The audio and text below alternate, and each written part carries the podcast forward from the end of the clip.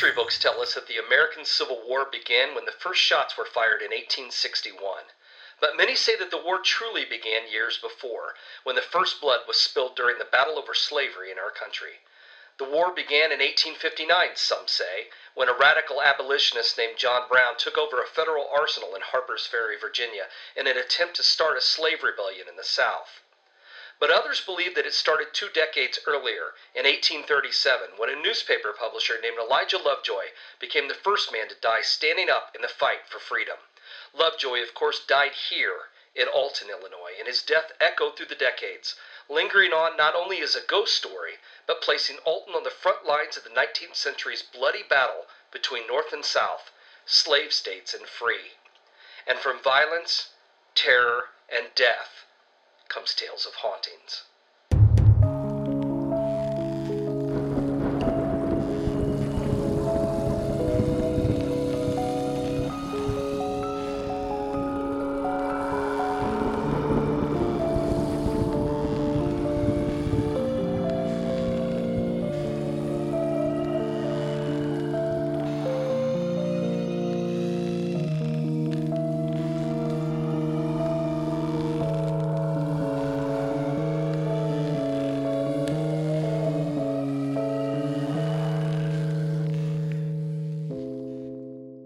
Welcome to the latest episode of American Hauntings, the podcast dedicated to the history, hauntings, legends, and lore of America's past.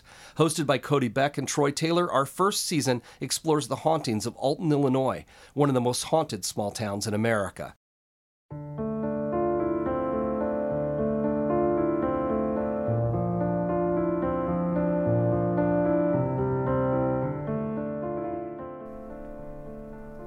Without question, the Civil War was a turning point in American history. It is a war that some say is still being fought in many ways today.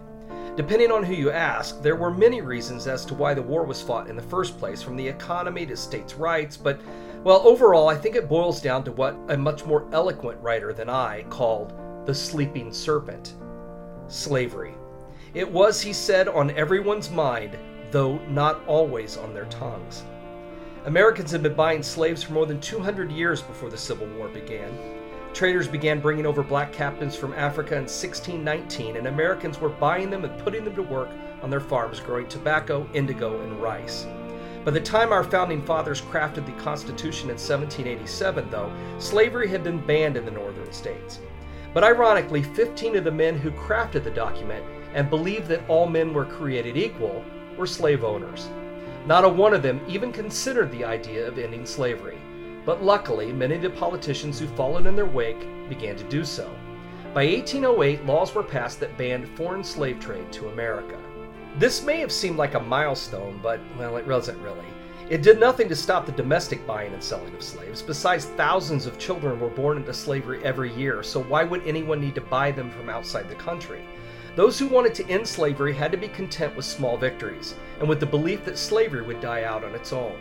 The factories and mills of the North dominated the American economy, and southern plantations were dying with no real products to sell. By all rights, slavery would be dead within a decade of the ban. But then along came Eli Whitney's cotton gin. Cotton was an up and coming crop in the South, but no one could figure out how to make money with it. It was too time consuming to be a major cash crop, Cotton seeds had to be separated from the fiber, and even working all day, a slave could barely clean one pound of cotton. The cotton gin changed all that. It used long cylinders to snag the lint and leave the seeds behind. It could clean cotton even faster than the slaves could pick it. By 1850, the southern states were producing more than 1 million tons of cotton every year. Even so, the planting and picking of cotton was tedious, hard work. Well, in other words, perfectly suited for slave labor. The institution of slavery was revived by the invention of the cotton gin, extending its life by decades. The answer to the revival of slavery was the growth of the American abolitionist movement. By the 1830s, many in the northern states began speaking out against the injustice of slavery. They rallied around leaders like William Lloyd Garrison, who published the first abolitionist newspaper, and Frederick Douglass, a former slave. The rise of the abolitionist movement sent a wave of fear through the South. They responded to the cries of freedom for slaves by tightening the laws that banned black people from even learning to read, and by passing laws that forbid slavery to be discussed in Congress. But once the debate began, well, it wouldn't stop. Compromises were reached allowing new free states to enter the Union while strengthening laws that captured runaway slaves. Federal agents were ordered to help capture escaped slaves, and anyone who helped a slave to escape because they were considered the property of their owners faced hefty fines and years in jail. Abolitionists revolted, though. The city of Chicago passed a resolution that stated that the new laws were in violation of both the Constitution and the laws of God and refused to enforce them. And then came the next nail in the coffin of slavery. In 1850, Harriet Beecher Stowe published a book called Uncle Tom's Cabin, a poorly written and factually inaccurate book about slavery. The author spent exactly one weekend in a slave state before writing the book in Maine, but no one really cared. It got everyone's attention and sold more than 300,000 copies in the first year of publication. It inspired songs, plays, and even a card game, and England's Queen Victoria reportedly wept while reading it. Years later, when President Lincoln met Harriet Beecher Stowe for the first time, he was introduced to her and said, So you're the little lady who started the war. Abolitionists, along with ordinary Northerners, openly defied the fugitive slave laws, which infuriated the South. Debate over slavery escalated and fanned the flames of mistrust between the North and the South. There would be no more compromises over slavery. Blood was shed by abolitionists in Kansas and Virginia, and anger reared its ugly head in the U.S. Senate when a South Carolina congressman named Preston S. Brooks nearly beat an abolitionist senator named Charles Sumner to death with his walking stick. In 1860, America elected a new president, Abraham Lincoln, and soon after, the southern states seceded and the country began its long, dark road towards war. Through it all, Alton had played a role. Since the murder of Elijah Lovejoy in 1837, Alton had been the subject of many debates both for and against the abolition of slavery. After the compromise that strengthened the fugitive slave laws in the 1850s, there was an uproar from many in Alton about the injustice of the laws.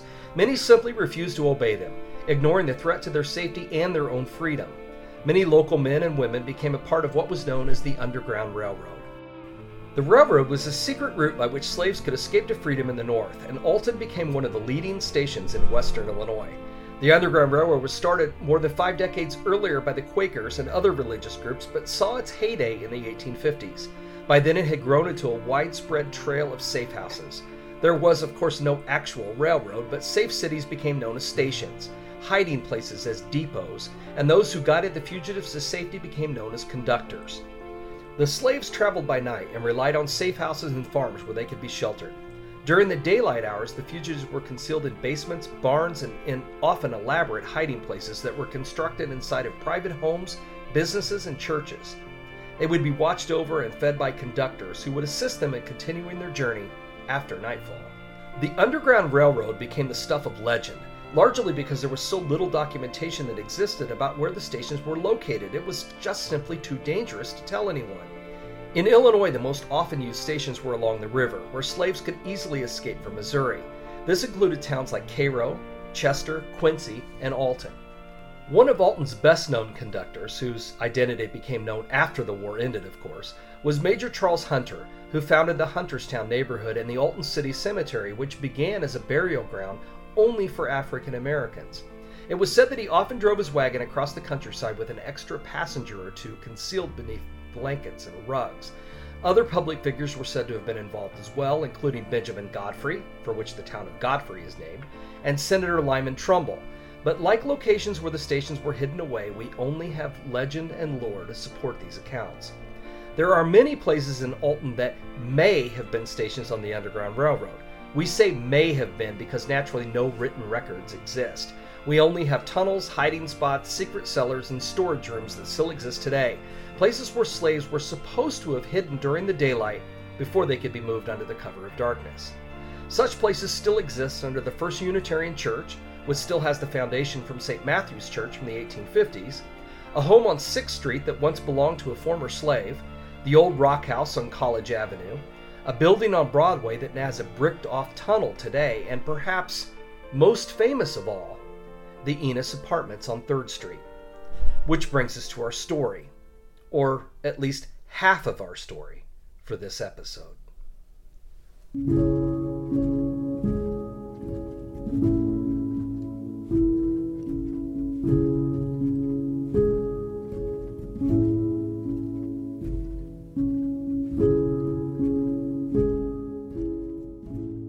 Enos Apartments began as something else entirely the private home of a wealthy farm implement dealer named Nathaniel Hanson. The ornate and impressive mansion was constructed in 1857.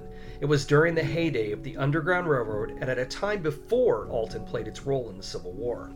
Legend has it that Hanson was very involved with the abolitionist movement in the Alton area and often served as a conductor for the Underground Railroad. When work began on his home, which is located on a bluff that overlooks the Alton riverfront and the Mississippi River, he instructed tunnels to be built under the basement of the house so that the runaway slaves could be safely hidden there. The tunnel, although bricked off at one end, still extends from the lower basement of the house and outward under 3rd Street. The foundation of the structure is 15 feet below the level of the street, and there are numerous rooms and narrow passageways carved into the limestone. Legend has it that the ornate cupola on the roof of the mansion was used as a signal post for escaped slaves coming from across the river. One light that was placed in the window was said to have been a signal that all was clear, and two lights meant there was danger on the Illinois side. The cupola, which towered over downtown Alton, could be easily seen from the Missouri side of the river. The house saw quite a bit of activity during the busiest years of the Underground Railroad, but there were no records, of course, to say just how many runaways may have passed through the house's clever hiding place. But this has not stopped the creation of legends that state that the former slaves who passed through the house are at least partially responsible for the hauntings that occur within the mansion's walls. Tragedy often occurred along the Underground Railroad. Escaped slaves were often captured, wounded, or even killed. Fugitives were always in danger, and many never reached freedom. Hidden away in the darkness, never knowing if they'd be caught, hungry, sick, and in terror, they may have left a piece of themselves behind. Their fear and anguish left an indelible mark on the place, causing a location, like the former mansion, to become known for being haunted. Lingering spirits of escaped slaves, or at least the haunting caused by the horror of their time there, may explain some of the things that occur in the building, but it can't explain them all. The former mansion seems to have two very different hauntings, caused by two very different time periods. You see, I believe that many of the ghosts that haunt this building come from a later era in the house, a time when scores of people actually died within the walls of this mansion.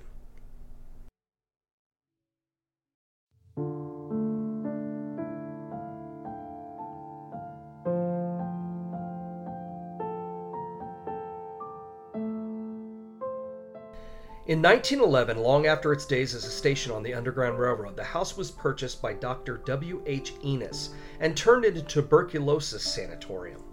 This was during an era when tuberculosis was medically incurable, and the White Death, as it was often called, was still one of the greatest killers in American history. During the 1800s and early 1900s, America was devastated by tuberculosis, a deadly and terrifying disease for which no cure existed. It often claimed entire families and sometimes even entire towns. For decades, no one knew what caused it or how it was spread. It usually affected the lungs and caused a chronic cough, fever, night sweats, and weight loss. The other name for the illness, consumption, came about because those who suffer from the disease were pale and thin, as if the, the sickness was literally consuming their bodies. Tuberculosis wiped out families and communities because it was spread by bacteria in the air, and when the afflicted coughed, sneezed, or even spoke, it was a silent and invisible killer that seemingly could not be stopped. Many tried, though. Sufferers flocked to dry climates, and many doctors, along with medical quacks, opened hospitals and sanatoriums to care for the sick and dying. There was no medicine available then to cure the disease, so patients were offered the best treatments available rest, lots of nutritious foods, and fresh air. The main use for sanatoriums, though, was simply to isolate the people who had contracted the disease and keep them away from those who had not. Families were tragically divided, with parents and even children forced into county sanatoriums with little contact with their loved ones. In the early 1900s, most treatments consisted of sunshine and as much fresh air as the patient could stand. They would place them in front of huge windows or on open porches so they could breathe easier, no matter what the season. Old photographs exist showing tuberculosis patients lounging in chairs, taking in fresh air while covered with snow. Later treatments were less pleasant and a lot bloodier. In some cases, balloon like sacs were surgically implanted in the patient's lungs and then filled with air to expand them. Needless to say, the results were often disastrous. There was also an operation that removed muscles and ribs from a patient's chest to allow the lungs to expand further and let in more oxygen. This was an extreme last resort, and most patients, well, they didn't survive it. Luckily, medicine came along in the 1930s that effectively treated the disease, eliminated the need for horrific operations, worthless treatments, and failing sanatoriums. Nothing as terrible as tuberculosis surgeries ever occurred at Dr. Enos's sanatorium in Alton, but patients did die on a regular basis. Well, how could they not, since there was no cure for the illness? Dr. Enos bought the house and started his hospital with the best of intentions. In 1914, he literally raised the roof of the house and added a fourth floor beneath the spacious attic and the cupola. It was left open, with no walls, as a sunroom and an opening for fresh air. To reach that floor, he installed the first elevator in the city of Alton, which had been part of a building from the 1904 World's Fair in St. Louis. He also built a smaller structure on the right side of the building to be used as a nurse's quarters. As a treatment, the patients who paid a hefty price for private care were served copious amounts of rich food, as many as six meals a day, and exposed to fresh air, of which the place had plenty since it stood on a high bluff above the city.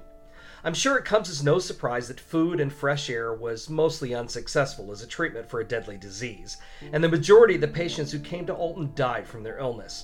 The hospital was eventually closed down. A few years later, it was remodeled again and turned into an apartment building. But it seems as though the patients of the past have never really checked out of the old hospital. The building has gone through many owners over the years and even more tenants, but scores of them have strange and eerie stories to tell. Doors open and close, lights turn on and off, footsteps are heard at unusual hours, and things disappear only to turn up again in different places. The objects can include keys, jewelry, books, small trinkets, and in one case, an entire bottle of wine. There have been stories of loud noises that have no explanation, pounding on the staircase, and even apparitions that have been seen inside of the house and looking out the windows of apartments that were empty at the time. Well, of anyone living anyway. The Enos apartment building, once known as the home of Nathaniel Hanson and as a station on the Underground Railroad, is a place that has been marked by the past. It has played a part in two tragic eras from Alton history two time periods that replay themselves over and over again behind the building's brick walls. Will the hauntings here someday fade away, or will they continue to serve as a reminder that the past is never truly past?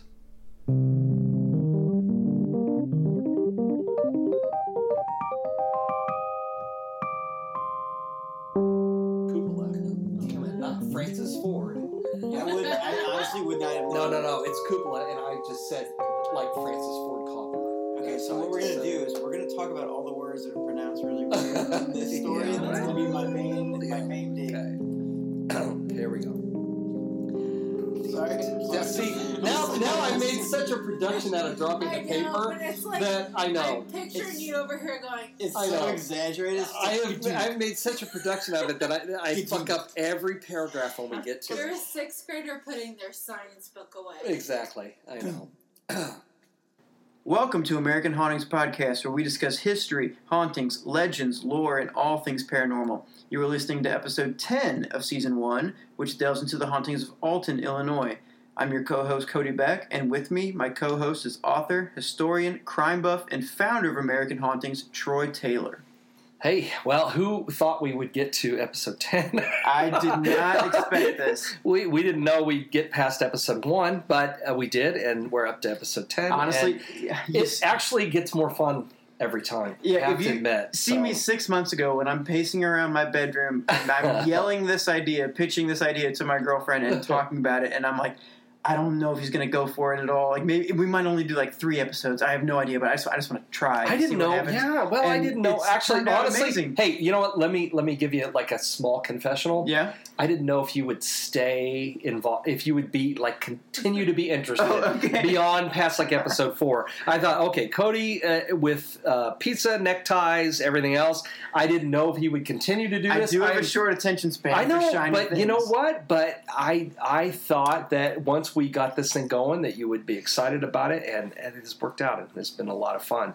Honestly, hey, listen, Yeah. and I, I'm laughing at you and I'm teasing you about it, but I didn't know if I would stay interested in it or not, just because. Ah, that's the real. well, it wasn't even so much interested. Is it would just become like, okay, what a hassle. Yeah, Now gotten so sure. we look forward to it. I mean, I really look forward to doing this, and no, it is a lot I- of fun. and I appreciate it too. Uh, and it it's is, the same thing it here. it's you know I don't want to do anything that like especially a side project that seems like a burden, like right? a, yeah, like a hassle. Right, No, it's, it's something that. I absolutely look forward to, and for sure, it gets on my nerves sometimes, and it's a little bit. Well, it's tedious, harder for you because but- you have to do the technical stuff. All Yeah, I have but to do that- is show up But I, but, stuff. but this so. part of it that we're doing right now, I love it. This I love it every single part. time, and it's, a it's fun. definitely the fun part. And it took a little while. There's definitely a learning curve, and I'm, I'm Oh, yeah. learning every single episode that's to try and make everything sound a little bit better and make everything make a little bit more sense. Well, it's been easier. It's been easier since we've gotten we we got free of the constraints that we had, yes, and now we're recording wherever we want to be recording. Right. And we've been recording at the office,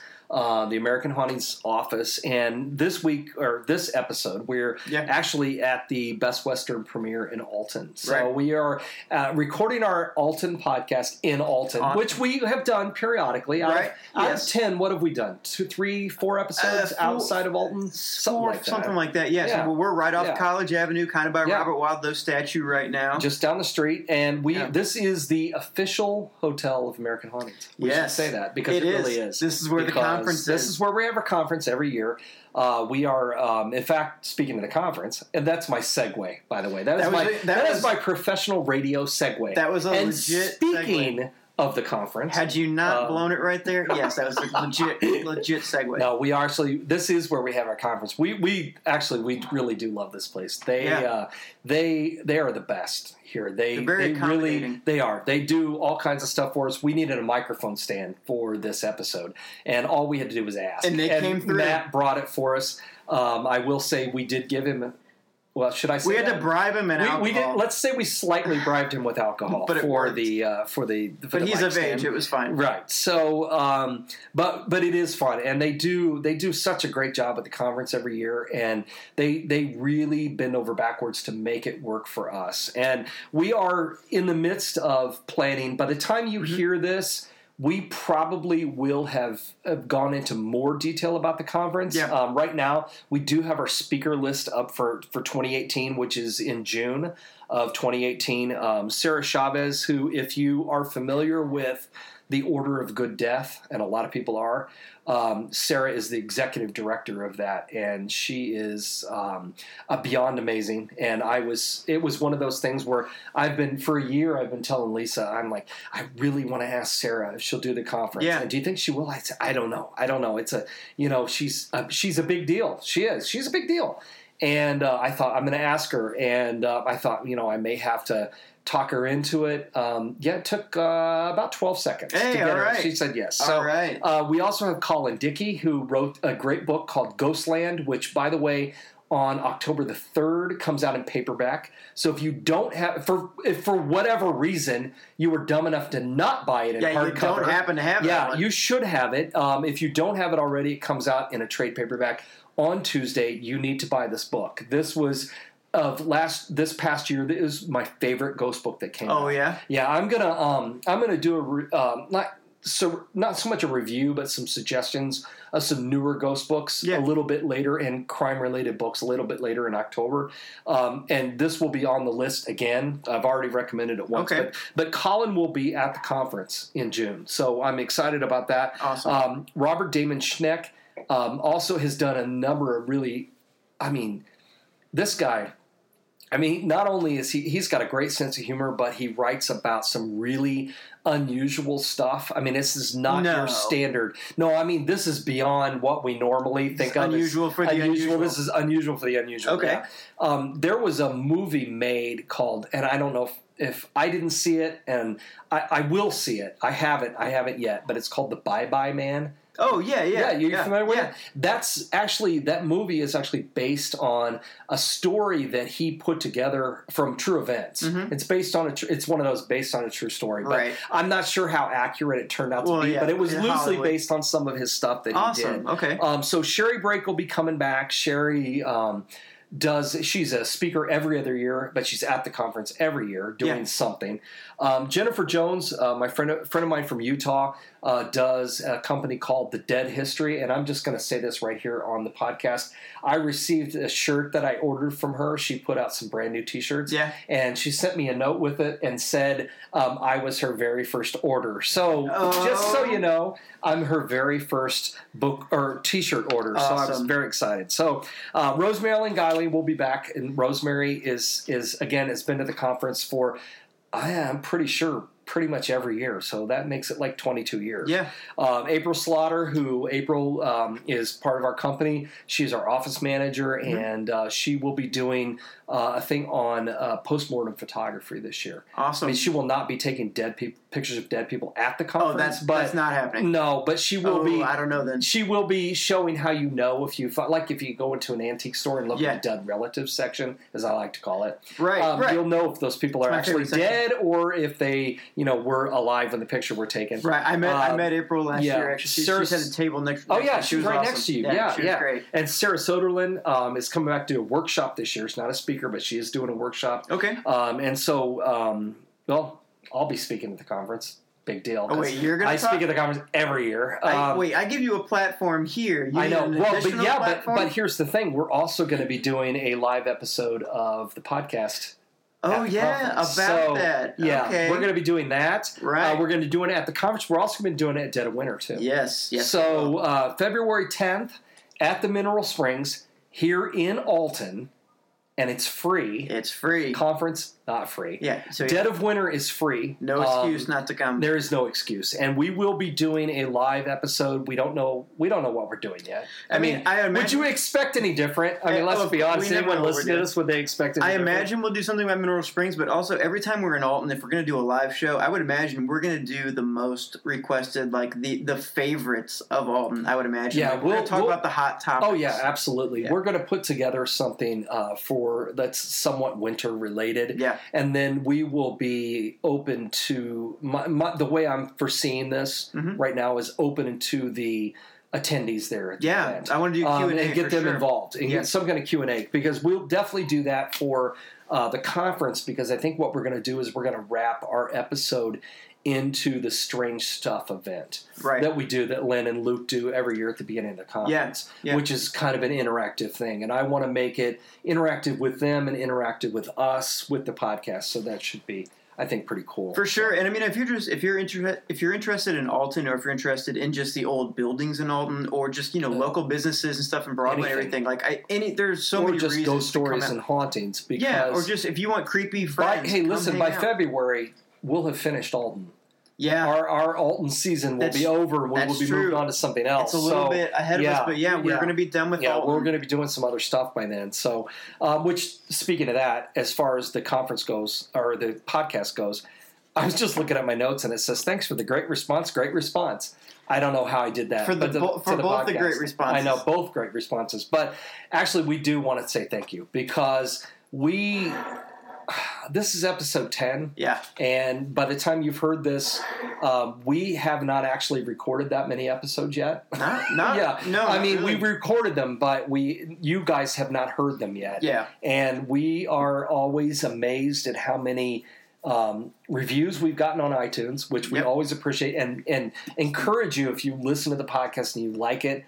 Go there. You don't even have to say much. You don't. You don't have to. You don't have to write a story, man. We don't need You a. really don't. We don't need an entire thing about how much you like or dislike either one of us. We just. you could just go in there and go, "Hey, this is fun," and that's enough. I That mean, really I'm. I'm cool with it that. Just, it just helps us. It helps us Yeah. find other people, um, you know, to that want to listen to the podcast. And um, no, and, and and I love it because every time I, I check the stats for every podcast and I see the number of downloads, the number of listens and stuff, Yeah. and every time I refresh because I'm like, this is this is not right. This is not right. so many people have been listening. Yeah, we appreciate it. it. It really, fun. really means a lot. I mean, because this was a this this is one of those things where if you ask for a definition of labor of love, this is it. Yeah. I mean, because we don't, we just do this because it's fun, well, it's, and we really appreciate everybody who listens. it's the cliche thing of you know what would you do if you know you weren't getting paid for it? You could do whatever you want. Like this is what this I would do. it. Yeah. and this is where I've had the most success. Like people love it, and and I'm like, that's great. I'm, I'm so happy you love it because I would do it even if you didn't love it. You know, and because I, just I say that about writing books because right. occasionally I'll put out a book that no one buys. well, I would say no one, but there's always Oh, those yeah, diehard people that I love. That I listen. I love every one of you, really. Every single Um, and there are certain books that I put out because I just had to write, and that's kind of like what the podcast has become. Of We're going to do this no matter what. Yeah, you just had to so we're just glad you. you listen because Absolutely. It, it helps. And I, So I mean. I've said this once. I'll say it a thousand times. Like this whole thing was a ploy just to get Troy in a room to teach me about my hometown, and it's worked out for me really well so far. Um, okay, so let's let's dive in. we should get into this episode. Yeah, let's yes. dive into this episode. So, okay, the first thing, actually, I have so many questions, but the first thing I'm going to ask is so pretty much this is a situation where it's one if by land, two if by nope. Like, no, no, no. Well, yeah, Don't that's come I, over. again, you know, and that's an interesting thing uh, about the lights. That was a story, that was a legend that went around about the cupola on the house. Um, you know, the Underground Railroad is a an interesting thing because it has gotten so much over the last, you know, I don't know, 50, 60 years or so. I, I don't know how long really that people have been talking about it really heavily. Um, it's one of those things that so many people didn't know anything about. Yeah. Well, for good reason. Yeah. Because it was supposed to be secret. You know, no one was supposed to know about it. it was because I mean, you know, if you got caught helping a slave to escape from the South from from slavery, Yeah. I mean, you were you were stealing according to Property. the laws of the time. That was someone else's property Yeah, and you were stealing it and this was this was property that was worth a lot of money right. um, because the you know even if you compute it right if you compute it by the amount of work that was done in a year um, the hours that you would pay someone to do that work which obviously you weren't paying them because these Right. people these poor people were literally property Yes. um, they were expensive, and you know when you help you help steal that, um, it became the kind of the 1930s equivalent of stealing a car. And I know, th- Yeah. I know we're not, we're talking about humans, we're talking about cars, but in the 1930s, when almost by that time almost every American owned an automobile. Mhm. Um, car theft rings became a huge thing. I mean, before there were public enemies, before there were John Dillinger and Yeah. bank robbers and Bonnie and Clyde, um, car theft was the the greatest, one of the biggest crimes in America. Because, like I said, it's the amount of impact that the theft has, Exactly. right? exactly. yeah. That's exactly what it was. And so you're not only stealing when you're stealing these slaves, you're you're you're helping to escape. Um, you're helping them to escape. You're, you're taking away. uh, This is how they saw it at the time. you're impacting. You're commerce. taking away their livelihood. You Yeah. know, you're taking away the amount of work that they would do, the amount of breeding that they would do by producing new slaves. I mean, these. I mean, this is horrible. I mean, Yeah, this oh, is yeah. horrible. Um, This is but how it that's the way it was seen at the time. And I think it's important that we like you have that to we understand that we talk about this. And Yeah. I know it's terrible. It's the same reason Looney Tunes doesn't edit their cartoons now because they say Right. this was a terrible part of our past, but we need to not this forget is, about it. Right. This is something that's important, and and I, I often say you can't judge the past by the standards of today.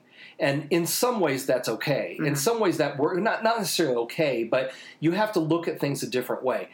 This isn't one of those times Yes, when I say that. This is a t- this is something that was never right. It's no all- matter yes. how you look at Absolutely. it, it was never correct. You can't ever. This is something you can't judge by the standards of today and say, "Oh, it was wrong." No, it was wrong then. Right. But that's how it worked. That's how things work. Yeah. So when you were helping a slave to escape from bondage, um, you were, according to the laws at the time, stealing from the owners of those slaves. Mhm. And so you had a, situation where no one could talk about this. They had to keep it hidden. They had to keep it secret. Yeah. There are no records of the Underground Railroad. No one ever wrote this stuff down. You Mhm. couldn't. I mean, you just couldn't. So all we have are the you know the oral histories that have been passed on over the years. Mhm. And so when you get into situations like you know the uh, the the Enos building, the the Hanson building, um, and anywhere else that was part of the Underground Railroad, Yeah. we'll we'll never know how many slaves ever came through there. Mhm. We'll never know exactly the conditions that they were under. Right. We can guess by the by the location, but we won't ever know for sure.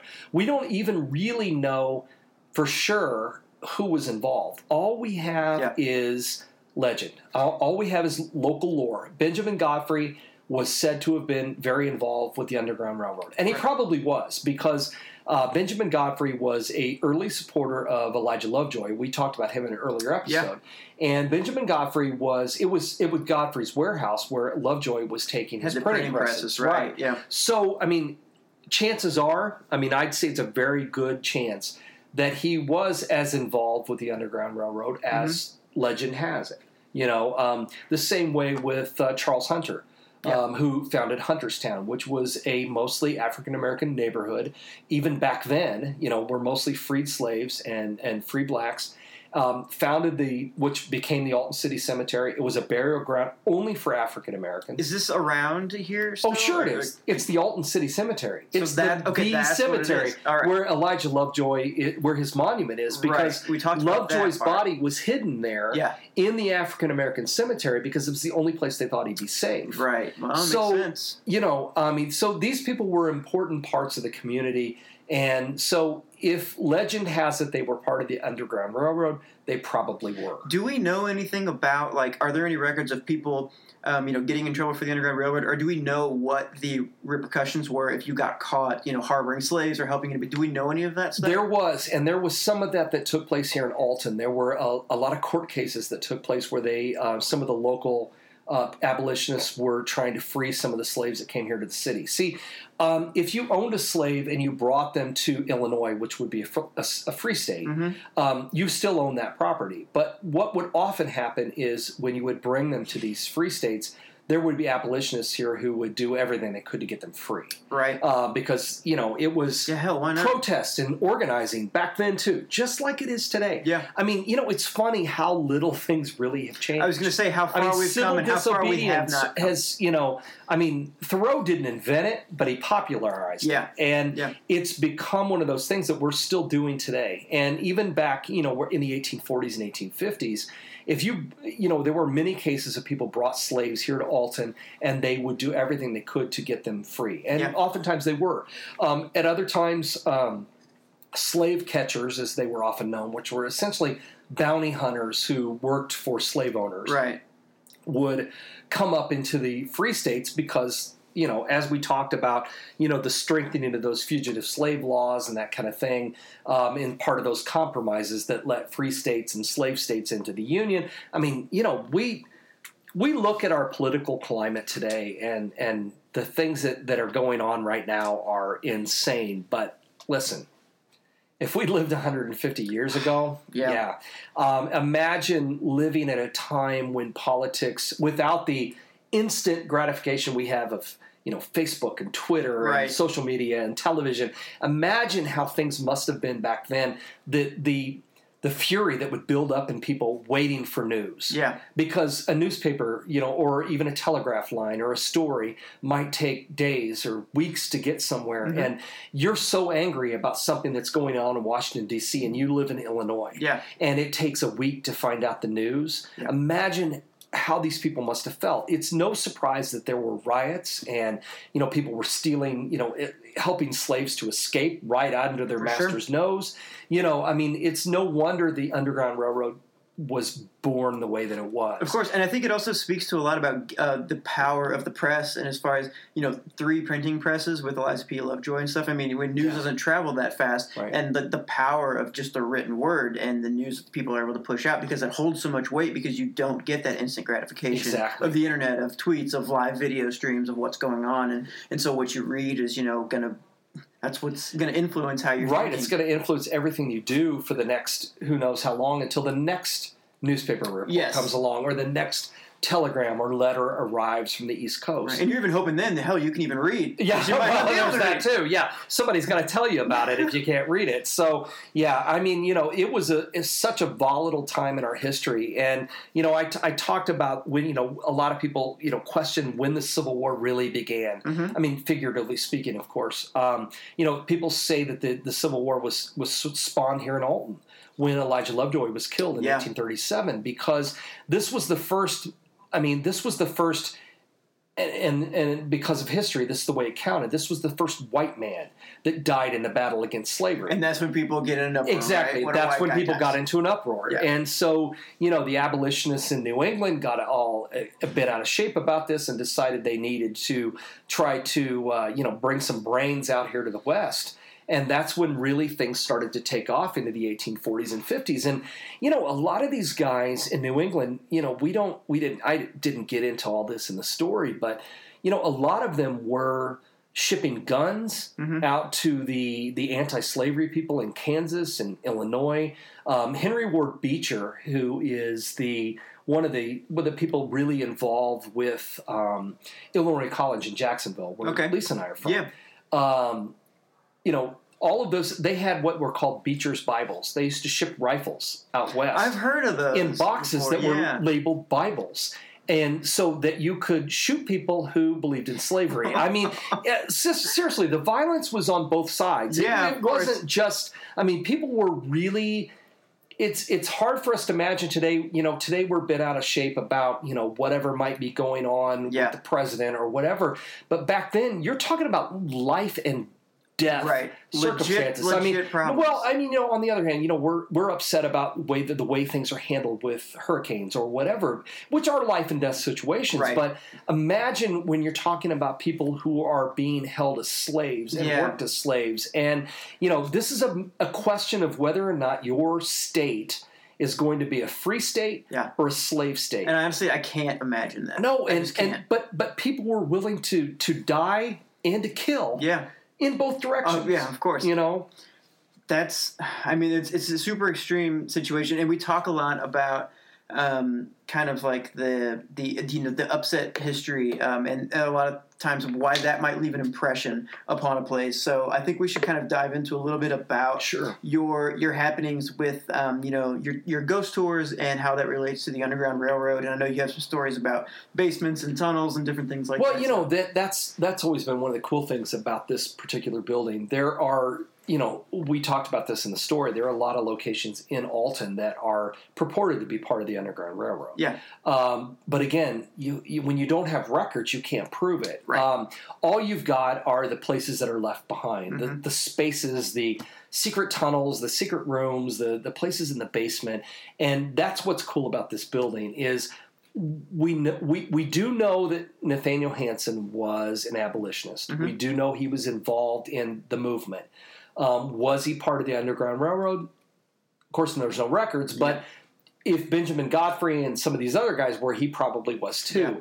Um, and based on what's in the basement, it's you know pretty clear that there were slaves that were hidden down there in the basement. And then legends is we're going full circle all the way back to your first question what, about the lights in the cupola. Well, do we know? Um, do we know about Hanson too? By the way, I know Benjamin Godfrey. I know his story a little bit. Like, but do we know about I don't know. Hanson? You know, I don't know a lot is it, is it. the prominent people in the town that Yes. tend to kind of rise up? Yeah, I think so. I think that you know, I'm sure there were probably plenty of other guys um, because I was working on a project last fall that had a lot of stuff about Central Illinois and, Yeah. and Underground Railroad, and a lot of the people involved in it seemed to be like former slaves or.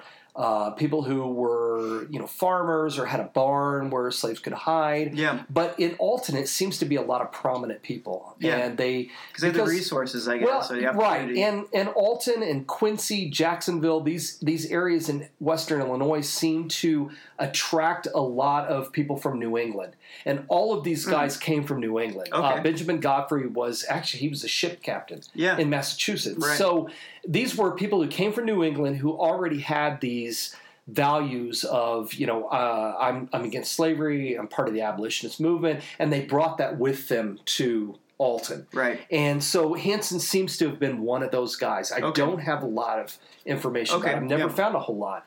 Uh, but he was wealthy and he was a farm implement dealer in the days when there weren't a lot of farm implements. You know what I mean? Yeah. I mean, it was the early days of plows and, and that kind of thing. And so um, mechanizing farming was uh, obviously in Illinois a, a big money thing. And so he was wealthy, and that was part of, I think, sort of the, you know, he had this house that he built, and he decided to incorporate uh, his beliefs in the anti slavery movement Yeah. into this house.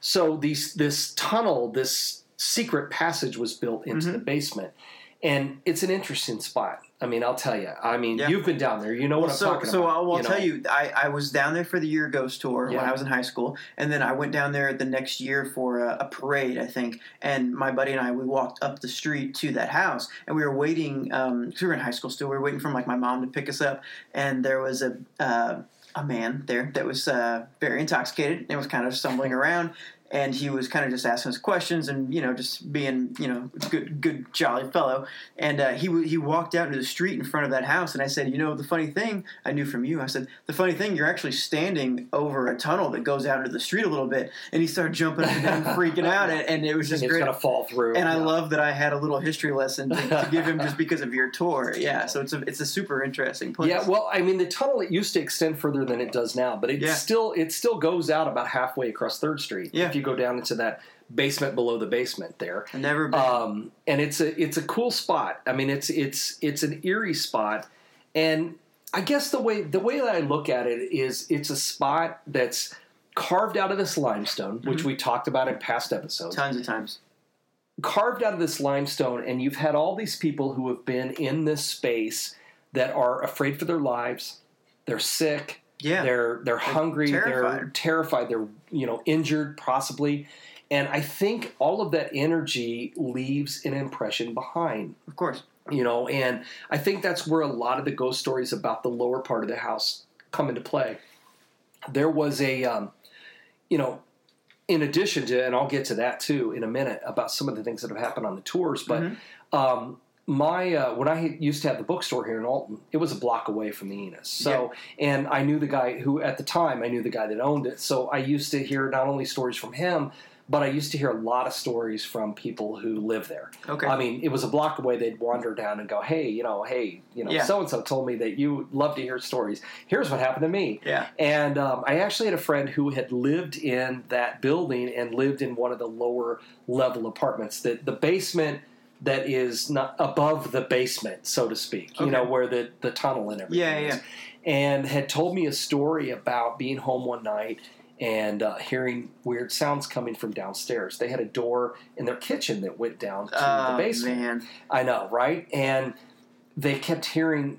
She said she kept hearing, kept thinking she heard someone on the stairs Hmm. coming from downstairs, and uh, the door was locked in the basement, and it was it was weird, because, but she was sure she was imagining it, Yeah. right? Until finally, she said she kept hearing someone right outside the door, Uh, you know, moving the door, and here's the word. Here's the worst thing, I Mhm. think, rattling the handle. Ah. the handle was like jiggling back it's, and it's forth all in your head and the door was not. moving, and then you know there was a little Uh, one of those little thumb latches yeah, yeah, on yeah. it, and it was shaking. And she said that was that how, was how long can you ignore it That was know? it, and um, Ah. they didn't. They they moved out like a month later. She said that was just too much. You I know, don't it blame too 'em. much. Um, and you know, we we go down there on the Alton Hauntings tours. We, Yeah. we do go down there on the tour, and uh, we've had a lot of you know incidents down there. I mean, as far as there have been plenty of times. I mean, there have been a couple of times I've taken groups down there, and um, people will be you know gathered in that room, and someone will lean against the light switch by accident Oh. and all the lights go off, and of course everybody goes into a panic, which is always fun, but not Right. really ghostly. Right. But we've had plenty of times where we have been down there in this tunnel, and what I like to do is to take people down there, tell them the story, and then turn off the lights Mhm. so that they see how these slaves who were down there spent in their entire day yeah in pitch darkness, waiting for it to get dark so they could be moved on to another location. I want people to experience that, to feel it. yeah And we've had plenty of times where we've had people down there who have had, you know, who have been touched, have had their clothing or their hair pulled, Mhm. or will feel something brush by them, or feel this overwhelming cold Oh, spot. Uh, and you know, it's um, it's one of those places where I really think, and you know, I'm not I'm not going to go out on a limb and tell you that I think that it's ghosts of slaves who are hanging out down there. I I, I really don't think that's it. Mhm. I really think it's more of the the atmosphere. You know, Yeah. these, these these events that happen that have left an impression behind on the place. right Um, you know, I, I wouldn't say the same thing upstairs.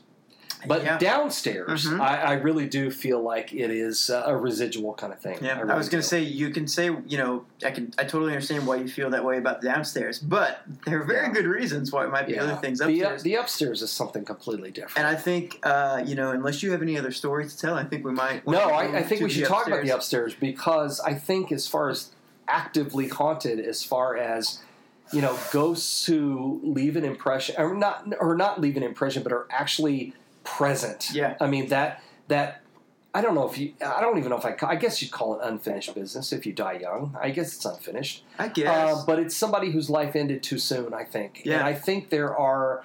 Um, I think there's a lot of that upstairs. And I know? no, and I think this this place in particular um, was something that I hadn't really heard too much about until I had been on your tour, and then definitely reading your book. But it wasn't one of like the you know places that gets mentioned. No, as, it's as not, often. you know tuberculosis hospitals are not really something people not- usually But- talk about. But once you, know? started talking about this place, I was like, this sounds like a bad horror movie where it's like it slaves in Right, slaves in the basement, Yeah. dead, you know, hospital people in, Yeah. in the attic or whatever. Yeah. And and but it makes a lot of sense as to why there'd be the traumatic history. Yeah. If there's any place that has traumatic history and all, it would be. oh man, it's this place. It would be this place, Right, yeah, and it right. totally makes sense. And and I know you've been there a lot, and I I don't want to ask about this, but I know I have to.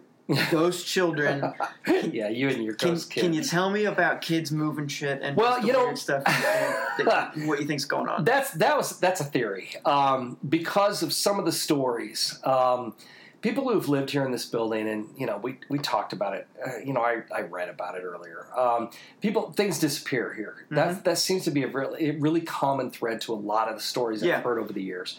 Is that things move around, things disappear. It's like that's what mischief, Right. Well, and right, and that's what makes me think it's not just a residual thing. That this is, you know, an active ghost who, you know, an actual personality Yeah. who stayed behind. Yeah, yeah, I like that term too. The personality. Yeah, because I yeah. mean, you know, technically speaking, you know, what what is a ghost? Well, it's a personality. I mean, it's. I mean, you know, Sometimes science. they're mean, sometimes science they're won't, funny. Science won't admit that ghosts exist, but they won't admit that personalities exist either. But we all have one. There is always something that makes us unique. right. Inside, it's some sort of energy that nobody really knows Just what because we is. can't measure it doesn't mean we just Right. probably And- haven't figured it out yet. and you know, doesn't science say that energy is always there? yeah, it can't be created nor destroyed. Lisa, yeah, isn't school that teacher isn't that the talk to deal? We're talking to the teacher.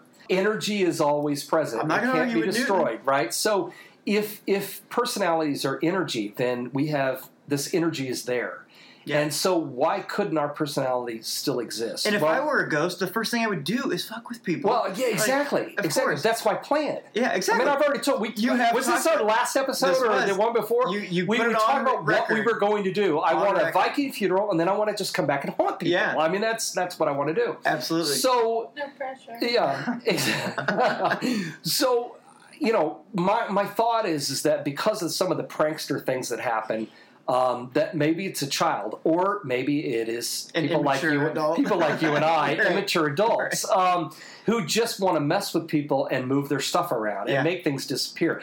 But my favorite story, and that's why, and I only mention this in the the narrative of the bottle of wine. My favorite Yeah. stories to this day, and. I think I heard this story in like 1999. That's how long I've been carrying right. this story around. Um, but- and, I, and I've been telling it, but I had a couple who came to me and, and told me that you know they lived in the Enos and they had come home one night and were making dinner together and had brought home a, a really nice bottle of wine, not like the kind that you know we normally drink that are eight dollars. Um, oh, yeah, the nice ones I hear the- stories about. this is like the 20 25 dollar ones that I never Whoa, buy. Right, that's exactly. Expensive, right? Yeah, so no.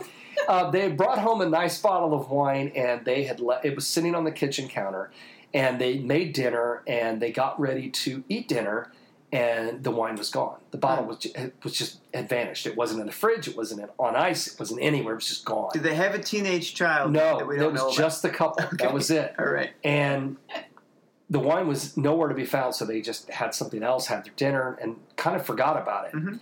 Two weeks later, not the same night, not the next day, Yeah, yeah. two weeks passed, and they where I had gotten up in the morning and this woman told me she had walked into the bathroom and there, sitting on the back of the toilet, was the bottle of wine that had disappeared two weeks before. Ridiculous. And I mean, that's not something that would just happen by accident. Yeah. You don't You- accidentally misplace a bottle of wine for two weeks and have it show up in the You bathroom. it. You, it just doesn't happen that way. So, that, So that's something I'm curious about. Then, like, um, with those kind of stories, and and I, if you're going to ask me where it goes, I don't know. That's exactly. What I knew you were gonna because do my okay. Yeah. So we we're going to talk about this in the next episode, but something similar we think happens with um, a relative of mine. But you know, it's little mischievous things like your keys go missing or your, Yeah, your ring yeah. or whatever. And I'm always wondering, I know. they- is it just hidden somewhere? I don't know. or does That's it go you know, into another universe and come all back? the time with these stories. You know, I Where think the hell does back in our River Road episode, we talked about the Ruebel Hotel and, and the workers who talked about the their tools, tools, missing. yeah. You know, and this stuff would disappear and then would show up again somewhere else. Where does it go? Where does it I, I don't know. I'd, I'd love to know. Uh, apparently into another dimension And- or And we, well, we even. I don't know, I man. listened to a talk about this at your conference too, and I thought it was really interesting that if if they can if ghosts can can do things like take objects and move them around or push people or whatever, then from a scientific perspective, we should be able to measure some of these things, right? Right, If there's a right. physical interaction, and so that kind of sets a precedent of okay, if there's something physical actually going on, we should be able to somehow measure it. And I'm not saying I know how. No, but, but it- it's very interesting. And you know, and, and it was funny, and I hadn't even thought about this for years until you just said that. But there have been experiments done on um, electromagnetic fields, Yeah. and the the way that it makes things react. Mhm. Um, there were some experiments done. Gosh, I want to say it was in the '90s, sometime maybe in the mid to late '90s. And there were actually like the filmed experiments with like tables levitating, things moving around when they were exposed to these high electromagnetic fields. And I guess what makes that interesting is that people who are, you know, are ghost hunting, Mhm. What is the number one tool people use? An The- electromagnetic field detector. Right. So, you know, people carry these things around looking for fluctuations in the field. And that was something that these experiments were being done to see how this, you know, electromagnetic energy would affect physical objects and it would make them move. Yeah. I mean, just like when you hear about things disappearing or doors opening and closing or lights turning on and off, Yeah. you know, these are all things that could be affected by the electromagnetic field. Yeah. So I think that's always been one of, and it's again, it's not proven, and and I guess that's I've said and I guess several times here because this is such a who knows kind of thing, uh, but that's made me kind of jaded about a lot of you know paranormal investigation. We've Yeah. been using these electromagnetic field meters since well the you know the early '90s when I Mhm. first started doing this stuff, and Yeah. what do we know? And that was one of the What, things. what do we know? that was something that was brought up during the talk that was like, Yeah. okay, so we use these EMF readers, and it's like, why do we use them? It's like, well, to measure ghosts. Like, the only reason we're saying these measure ghosts is because we all agreed that they measure ghosts. I'm not saying Yeah. you're not measuring anything, but, Right. it- but it's very Right. interesting. Like, why do we measure? I know. And so I really liked. I don't know how much we can talk about it, but like the incentivized kind of measuring techniques, Yeah, um, yeah. that were No, I- brought up. I but they're very interesting. So it's saying like, um, you know, if there's a spirit around, you know, blow air through this tube and we'll play a song from the 1920s or whatever. You know, if, if they think that it goes from the 20s, it was very interesting to me. It seemed like that would be more proof to me if there was something like a, a clear cause and effect almost, exactly or exactly a call Well, and response. and that's and again that's why I've become kind of jaded about this stuff as far as using these tools go is you know we've been using this stuff for 20 25 years now and Yeah. we don't know anything more now than we knew then Mhm. um, you know I, I and I've always and I believe for a long time that when you do get these fluctuations Mhm. in these fields you know by itself what does it prove nothing if you can combine it with you know maybe a, a, a severe temperature drop Yeah. or you know a door opens or closes at the same time I'm, I'm much more willing to believe that than I am something else that that I think that's why I've become so you know bel much more of a believer in you know history being a, more proof of ghosts Yeah. than science because in all this time we really haven't been able to prove anything with science but history on the other hand you know when you when and we've talked about this before and i'm not going to go clear into it again but when you've got a family who moved into a house and they start experiencing something in the house and then you find out that another family was experiencing it 25 years before and they don't know each other right. that's pretty good evidence It is. Um, me walking into a building with a, a, a meter of some sort that starts beeping, right. you know, and- because there's a faulty electrical outlet somewhere, Yeah, it doesn't yeah. necessarily mean there's a ghost. And Yeah. so, but you know, we're we're off track here. Um, you know, what? right on. Well, I know, but my point was is that you know nobody knows where this stuff goes. I mean, but Yeah. but it seems to be anecdotally speaking, it's a very common thing yeah, you know and these are people who don't have any reason to lie about it i mean they're just telling me a story this is what happened to me uh, you know none of these people got famous by yeah. They're not seriously Making, did not get famous telling me this story they're not so you know off their old ghost exactly so you know it's it's just weird i mean it's weird and i think it's a location that um, is you know filled with legitimate happenings Yeah. um, my favorite story of all time Yeah. about this place Please, please tell. I had a woman who came to me, told me a story, which I later confirmed with the owner of the building. Yeah. She said that she had moved into the Enos and she had been living there for a while. She was up on the second floor. And she said that every night her upstairs neighbor was noisy.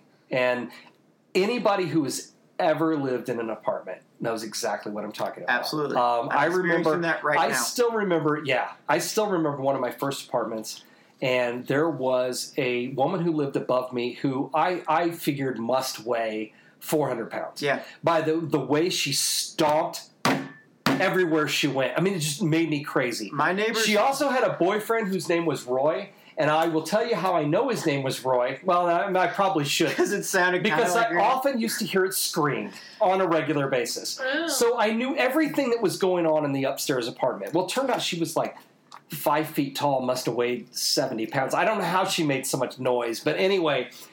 Anyway, anyone who's ever lived in an apartment and had a neighbor upstairs knows what I'm talking about. Because my neighbor, I feel like they they have a hip hop dance furniture moving party every every night. fucking night. Well, and that's that's what this girl was telling me. She's like, you know, this guy, you know, was living upstairs, and every night at like 1 a.m., Yeah. he would move his furniture around, would stomp around and Yeah. move furniture, and it's like these apartments are not that big. Yeah, yeah, yeah. You know, listen, I like to move furniture.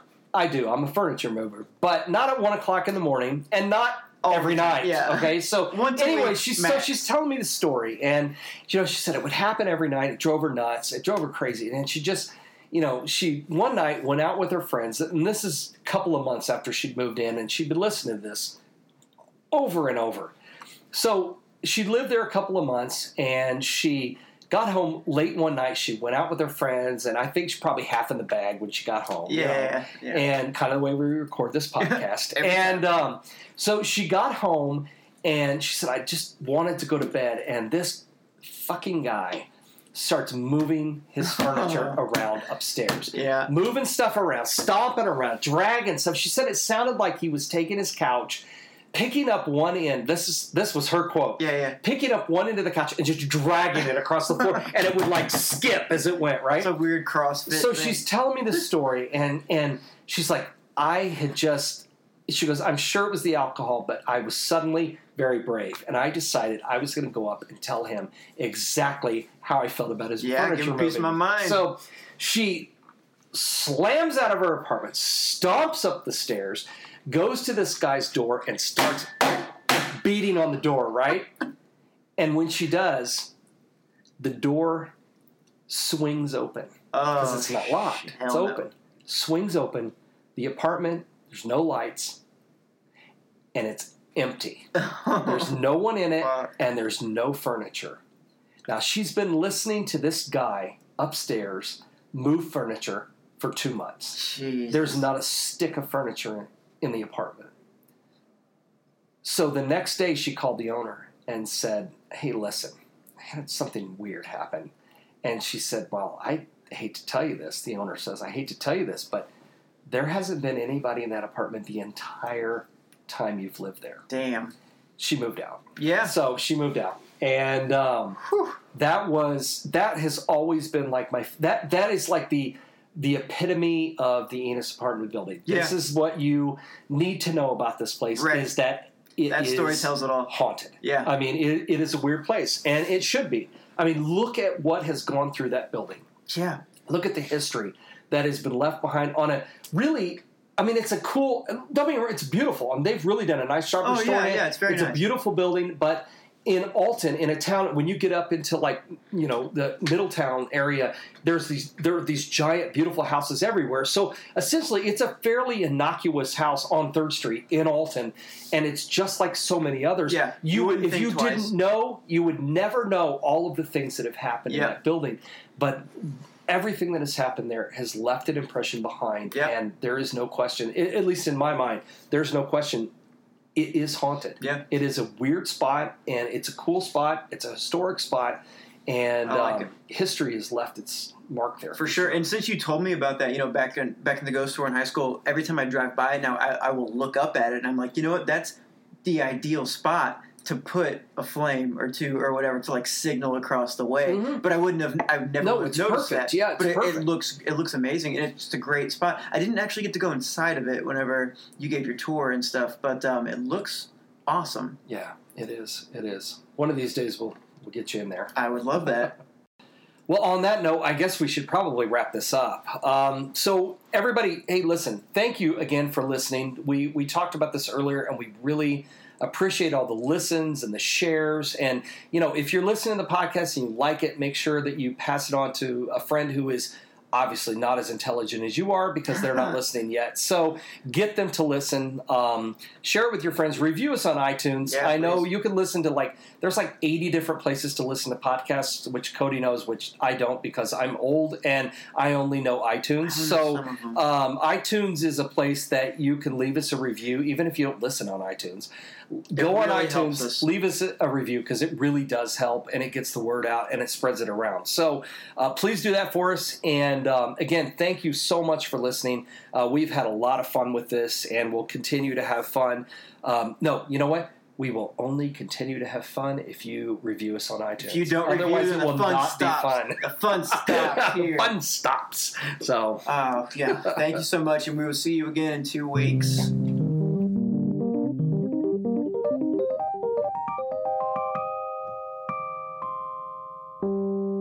American Hauntings is a bi weekly podcast. You can hear a new episode every other Tuesday, so please tune in to hear our latest episode and receive a brand new paranormal history lesson. You can learn more about our podcast and find new episodes on iTunes by searching for American Hauntings or by going to AmericanHauntingsPodcast.com, where we also have links to some of Troy's books as well as other information about his upcoming ghost tours, events, and haunted happenings. As for your host, you can find me on Twitter and Instagram at CodyBeckSTL or at CodyBeck.com. Please say hello, I'd love to hear from you.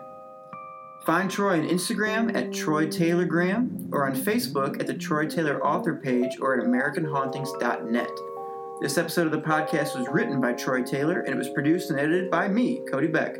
Some of the music in this episode was written and recorded by Charlie Brockus at Lighthouse Sounds in Alton, Illinois. Find them at lighthousesounds.com.